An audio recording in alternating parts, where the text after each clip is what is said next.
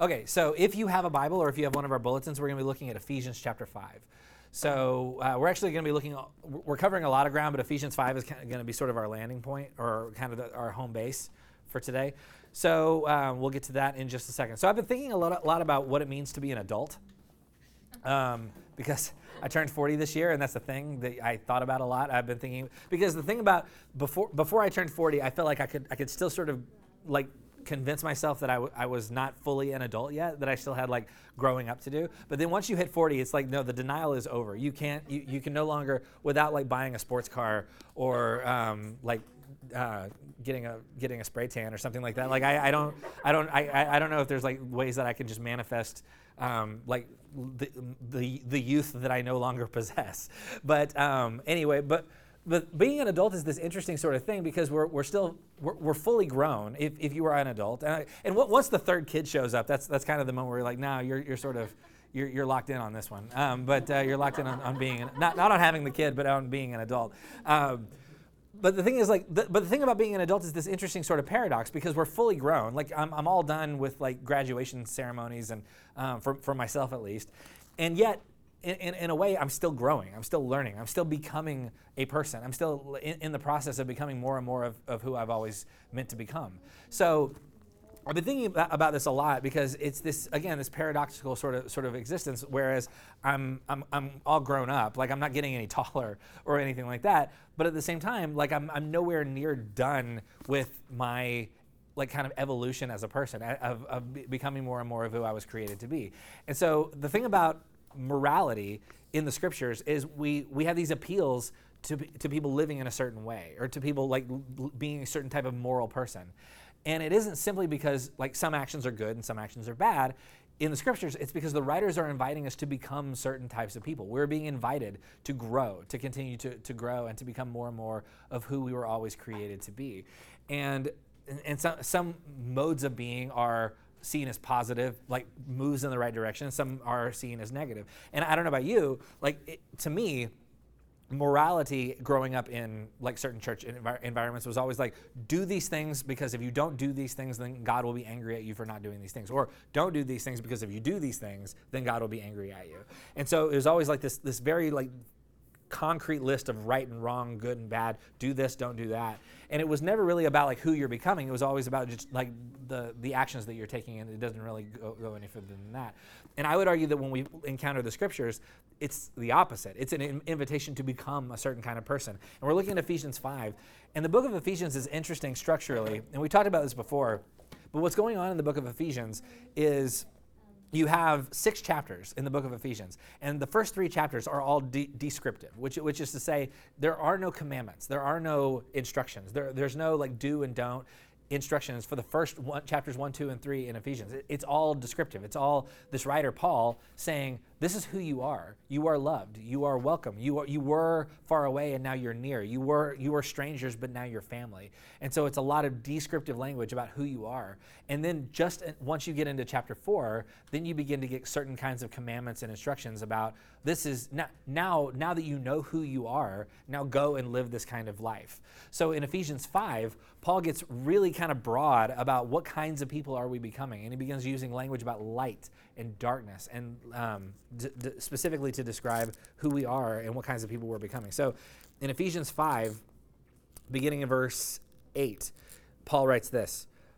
He says, For you were once darkness, but now you are light in, in the Lord. And so again, notice this is descriptive. You were this, and now you are this. Live now, so now that you know that, he says, live as children of light. For the fruit of the light consists in all goodness, righteousness, and truth, and find out what pleases the Lord have nothing to do with the fruitless deeds of darkness, but rather expose them. It is shameful even to mention what the disobedient do in secret. But everything exposed by the light becomes visible, and everything that is illuminated becomes a light. So, there are ways of being that are dark and destructive. According to Paul, there are certain ways of living in the world that bring more darkness into the world, that are actually harmful. Not just because like this is bad and this is good. It is no this kind of thing brings some kind of darkness into reality. But there are also ways of being that bring goodness into the world, that bring light and goodness. And what Paul is articulating, he says, You are people who are light. So now go and live as if that were true. So according to Paul, we are capable of doing both things. We are capable of bringing light. We are also capable of bringing dark. We are capable of bringing lots and lots of good, joyous, life giving things into the world. We are all also capable of bringing lots of toxic, destructive, harmful things into the world. Then, in verse 14, he says, This is why it is said, Wake up, sleeper, rise from the dead, and Christ will shine on you. So, so he talks about light and darkness, and he talks about you have the power to bring light, you have the power to bring darkness. And then he, he shifts and he says the thing about wake up, sleeper.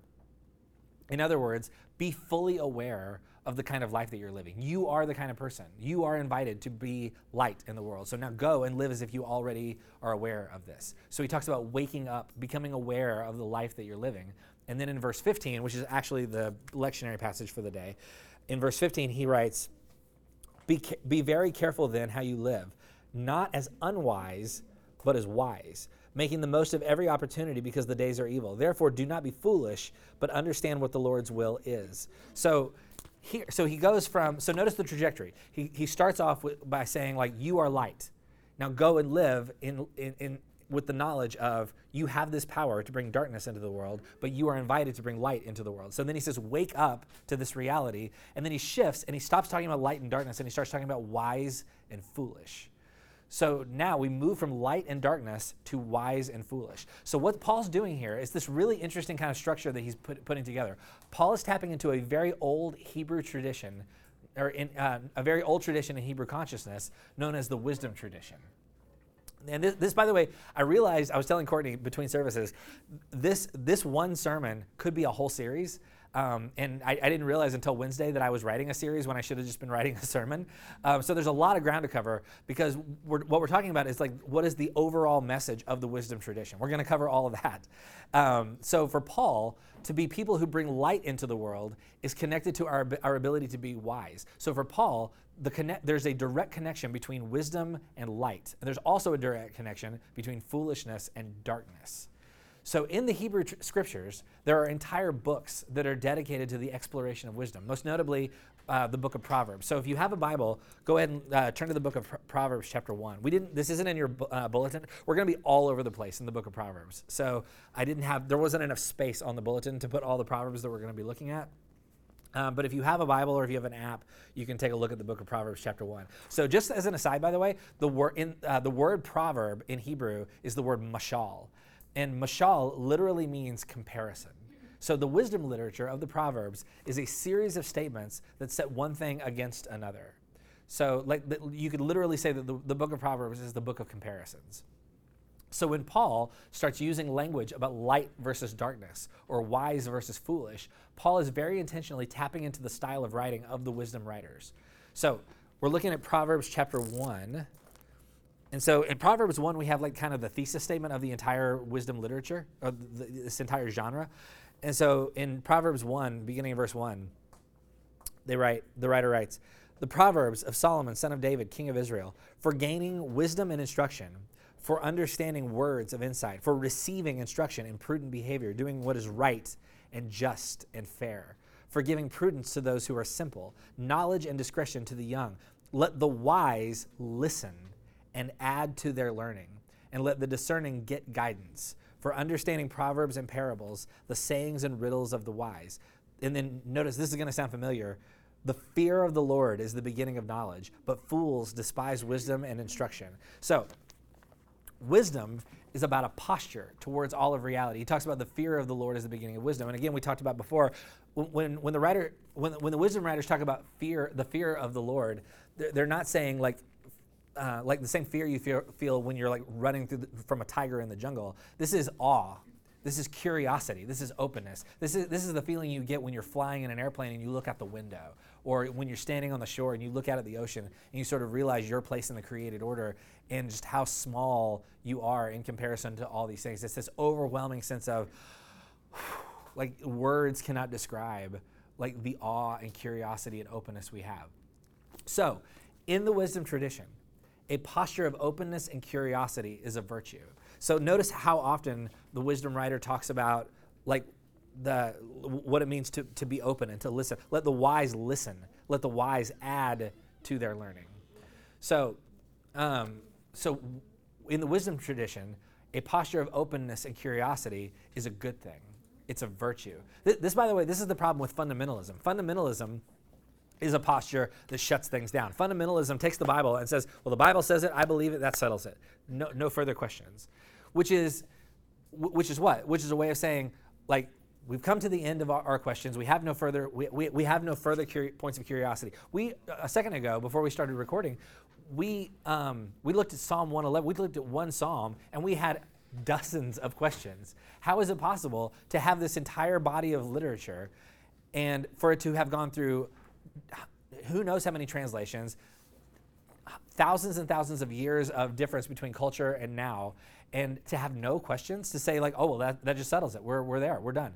How is it possible to have no questions? But fundamentalism says there's no, no, nothing here to learn, there's nothing new here to see. But wisdom, I would argue, is saying, no, no, no.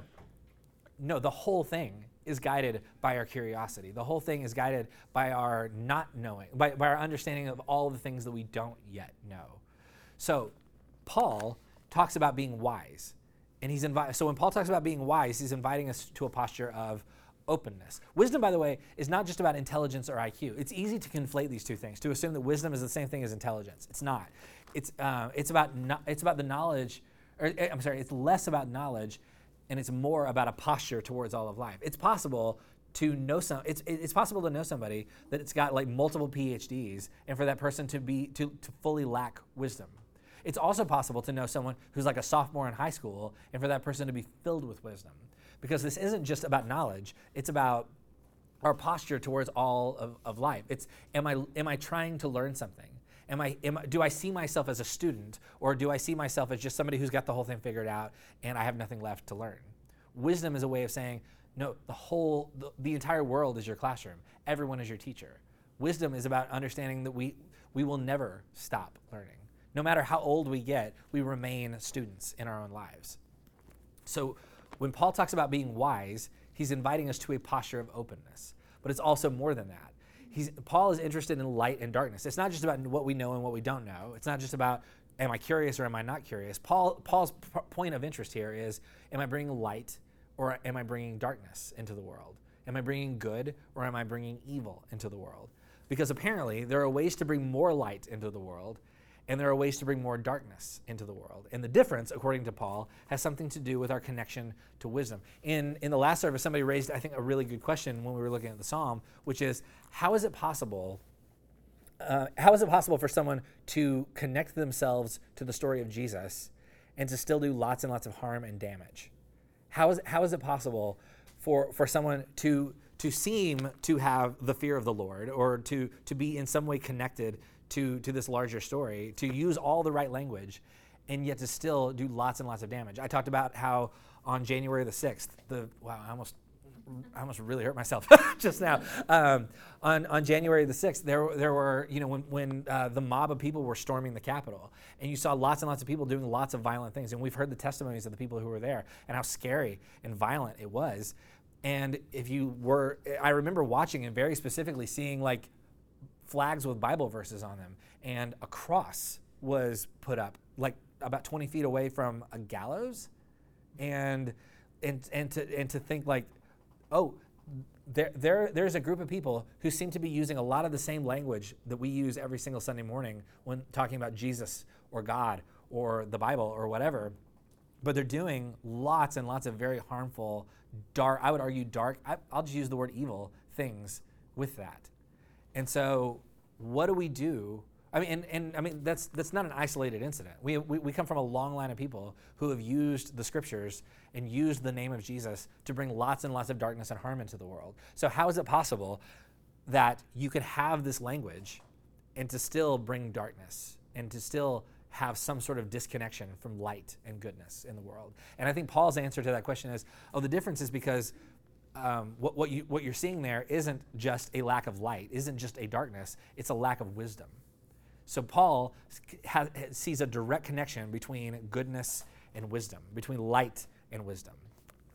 So when Paul talks about wisdom, he's not just talking about like making good choices. He's talking about what does it look like for us to bring light and goodness into the world. Um, the difference between darkness and light has something to do with wisdom. So then, in uh, go, going back to Ephesians chapter five, um, in Ephesians 5, after that, he says, so he says, therefore, do not be, in verse 17, he says, do not be foolish, but understand what the Lord's will is. And then in verse 18, he seems to totally shift. And he says, do not get drunk on wine, which leads to debauchery, which um, seems out of nowhere to be like, also, by the way, wine. Uh, you know, like, why, why, why is that his thing right here? Well, there's lots of disagreement about why Paul puts this in here. One theory that I thought was really interesting um, that I found was that it's possible that Paul is making a direct reference to the god Dionysus.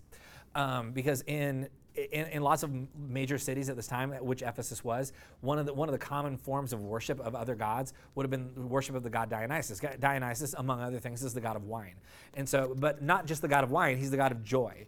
So basically, you would make offerings to certain gods if you wanted your crops to grow. But then, if your crops did grow and you wanted to be joyful about the fact that your crops grew, or you wanted to be, feel joy about anything, you would make an offering. You would go into the Dionysian temple, you would make an offering to Dionysus, and then you would literally drink as much wine as your body could handle uh, and, and worship the god Dionysus. And so, because Dionysus is the giver of joy. And so, what Paul's doing here is he's trying to say, like, listen, joy does not necessarily come from this con- these conventional ways that we that we think they do. So he, that's why he draws this com- again this comparison. He says, um, "Do not get drunk on wine, which leads to debauchery." Notice, by the way, he also doesn't say don't drink. He just says don't get drunk on wine.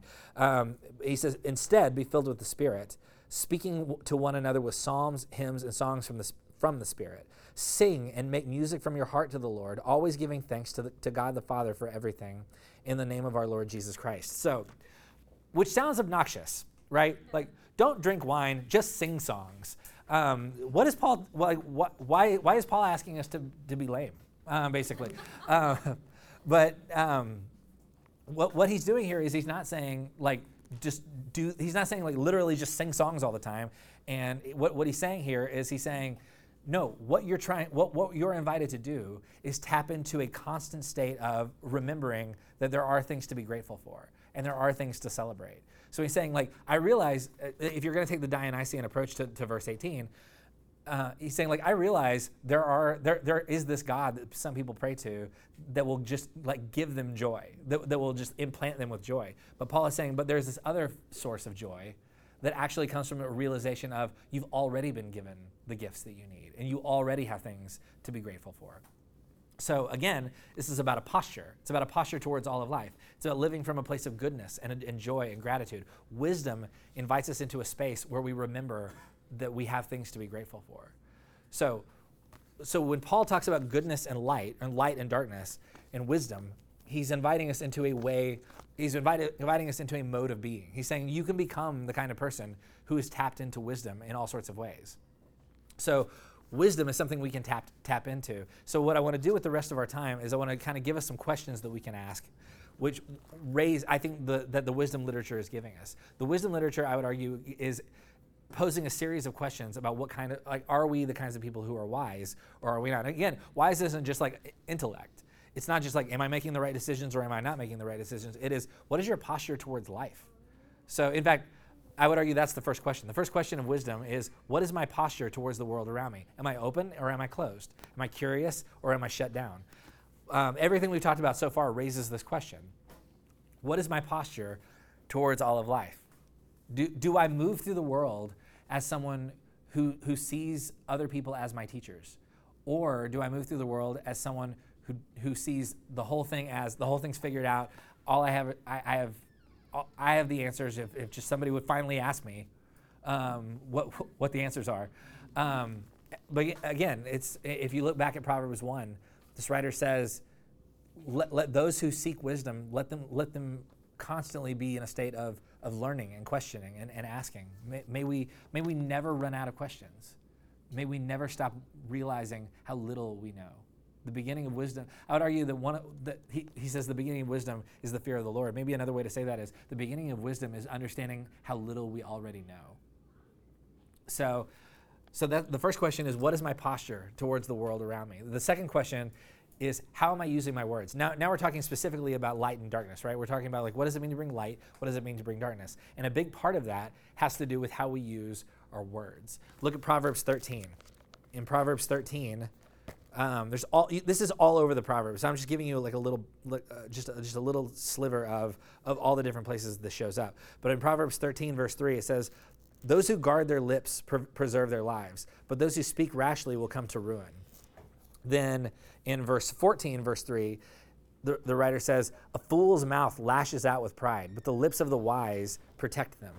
Then, if you jump to verse, chapter 15, verse 4, the writer says, The soothing tongue is a tree of life, but a perverse tongue crushes the spirit. Over and over and over again, we have this, this reminder that how we use our words matters. And how we use our, your words have the power to bring light and to bring darkness. I, um, I'm sure will not be, be a surprise to anybody uh, who knows me, but when I was a kid, the thing that got me in trouble the most was my words.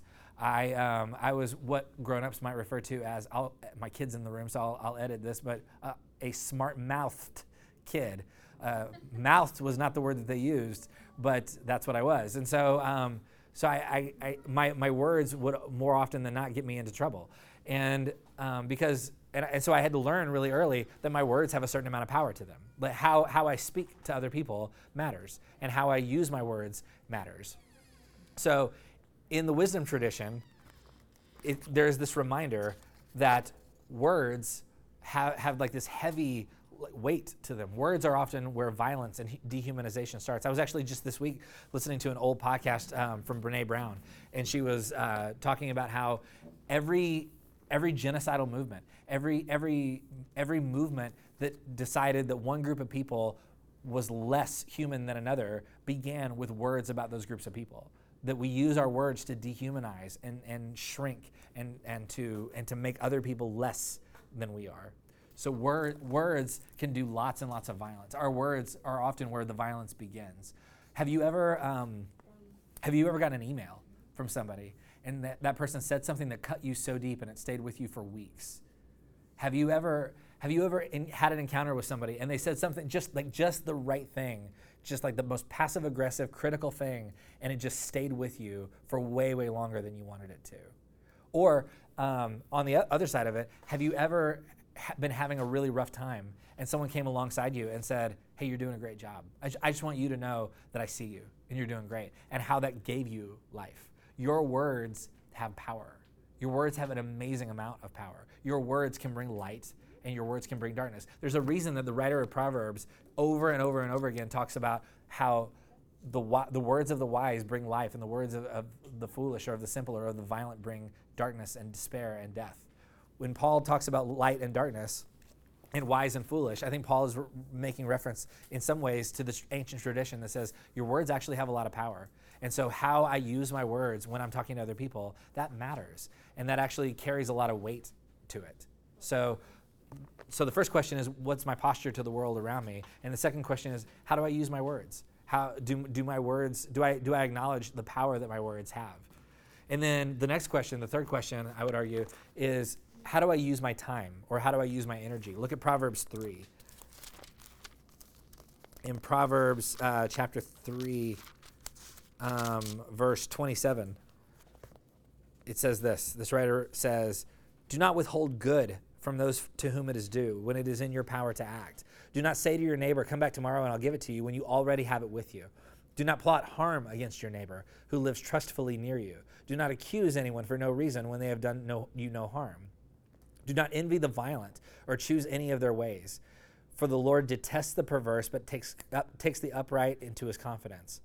Um, so, anyway, I, I, went a little further than I meant to, but, um, but it, it, it, all sort of rings true. Is there seems to be a particular way of, of being that su- suggests how I use my time, how I use my, use my energy br- can bring some sort of light. Do not, he, he talks about like, if it's within your power to do something good and you don't do it, then what good is having the good thing? Um, there seems to be a particular ideology right now that believes that the best way to act is to do whatever makes people on the other side feel the worst. You know what I mean? Like, um, and, and there's all sorts of language around surrounding this, but um, I, I, have I've noticed that it, it's almost like in, in certain circles and in certain environments, it's almost seen as a virtue to make someone on the other side feel bad.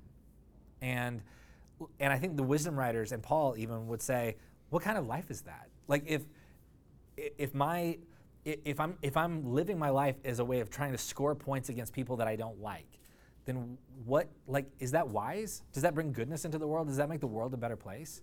Or does that just bring more darkness and despair? How do I use my time? How do I use my energy? Do I um, do I allow for the possibility that other people could use some grace and could use some s- compassion? Or, or am I just trying to score points? Um, am I just trying to win the argument, or do I actually care about the well being of somebody else? How do I use my time and how do I use my energy? These things matter. The w- wisdom writers are saying, like, yeah, the way, like, how, how I invest my energy, that, that's no small thing. That, that is a reflection of darkness or light, or of wisdom or, or foolishness. Then I, I would argue the next question that the wisdom writers are posing is what receives my attention? What or what what deserves to receive my attention? Look at Proverbs 4 uh, verse 20. It says, "My son, pay attention to what I say. Turn your ears to my word. Do not let them out of your sight. Keep them within your heart." For they are life to those who find them and health to one's whole body. Above all else, guard your heart, for everything you do flows from it. Keep your mouth free of perversity. Keep corrupt talk from your lips. So again, it goes back to, so he talks about attention, and then that directly leads it back to the words that we use. Let your eyes look straight ahead. Fix your gaze directly before me. Give careful thought to your path of your feet, and be steadfast in all your ways. Do not turn to the right or to the left. Keep your foot from evil.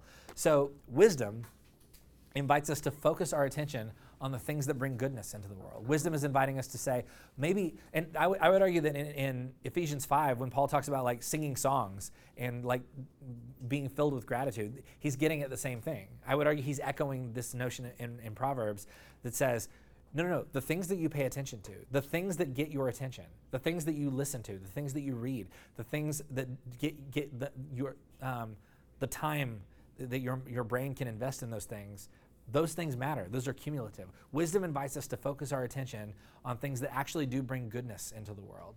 Um, last year, about, about this time last year, I was fully obsessed with rising case numbers in COVID. I had a spreadsheet. Uh, I was checking the Tarrant County Health Department's page more than once a day, like as if they update it more than once a day. They don't. I, I've checked. Um, and so every single day, I would check the. I, I would uh, like it was, it was it was basically like my homepage almost, and I would check the numbers. I would see like how many new cases there were, which zip codes they were most prominent in, how many hospitalizations, how, like what was the percentage of ventilator usage. Like I was tracking the whole thing as if I was a medical expert. I'm not, but I, I, I was uh, I was acting as if I could be. Um, because I was fully obsessed with it. And I got to tell you, I was also going through clinical depression at that time, and not a great combination of things. Um, I, I, can go ahead and tell you right now. Um, one did not help the other. Um, and I think, and so I, I, was fully obsessed. Like, that's all I could think about.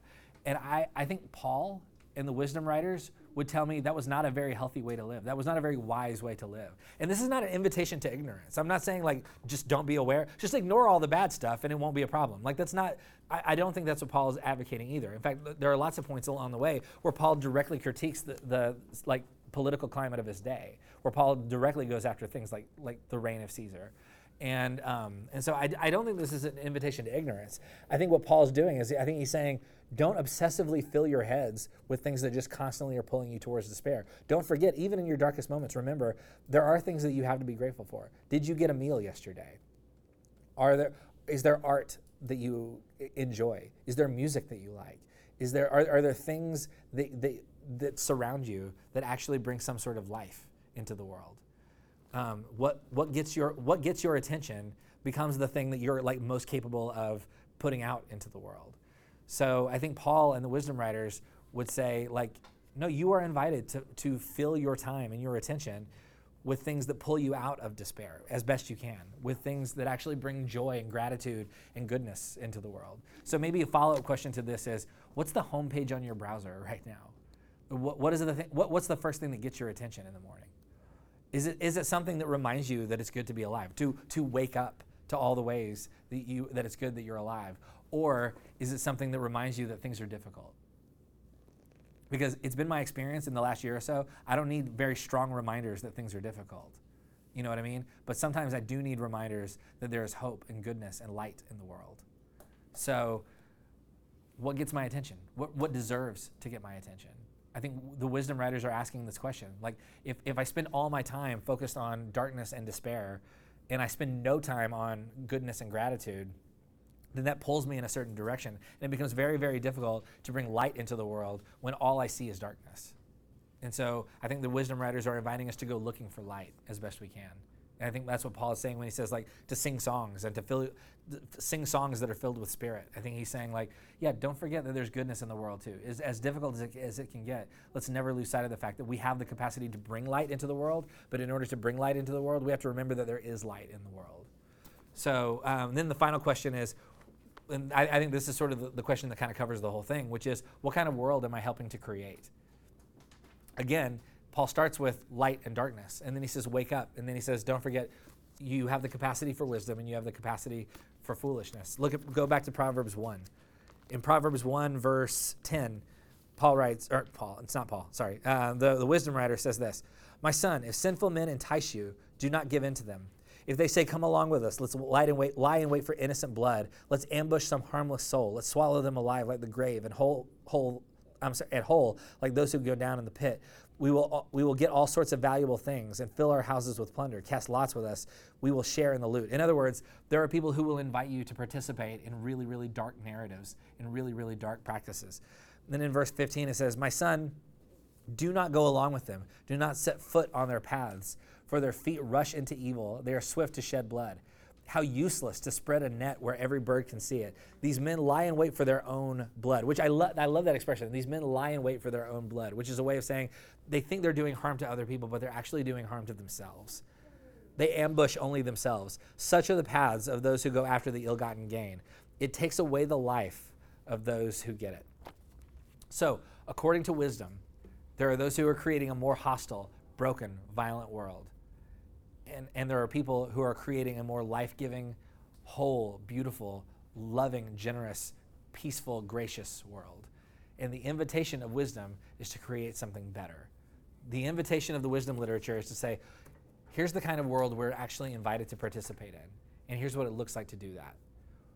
What does it look like to bring light into the world?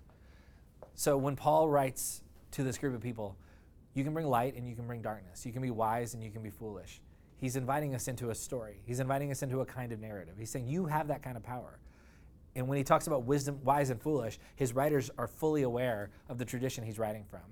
And, and they understand all these things that we've just gotten, gotten done talking about. And so he's saying, You have that power. You have the power to bring light into the world and to create something better. You have the power to become the kind of person who brings light into the world. So may we do that. May we be the kinds of people who understand that our words have power, that are how we use our time and our energy, how we spend our attention. Those all contribute to the kind of world that we're helping to create. What kind of posture do, do I have? May I have the kind of posture of openness and curiosity? May I never shut may I never be the kind of person who shuts down the conversation? May we always go looking for the next set of questions. And may we remember that wisdom is where the whole journey begins. May we be the kinds of people who are always looking to create light and bring light into the world. Let me pray for us.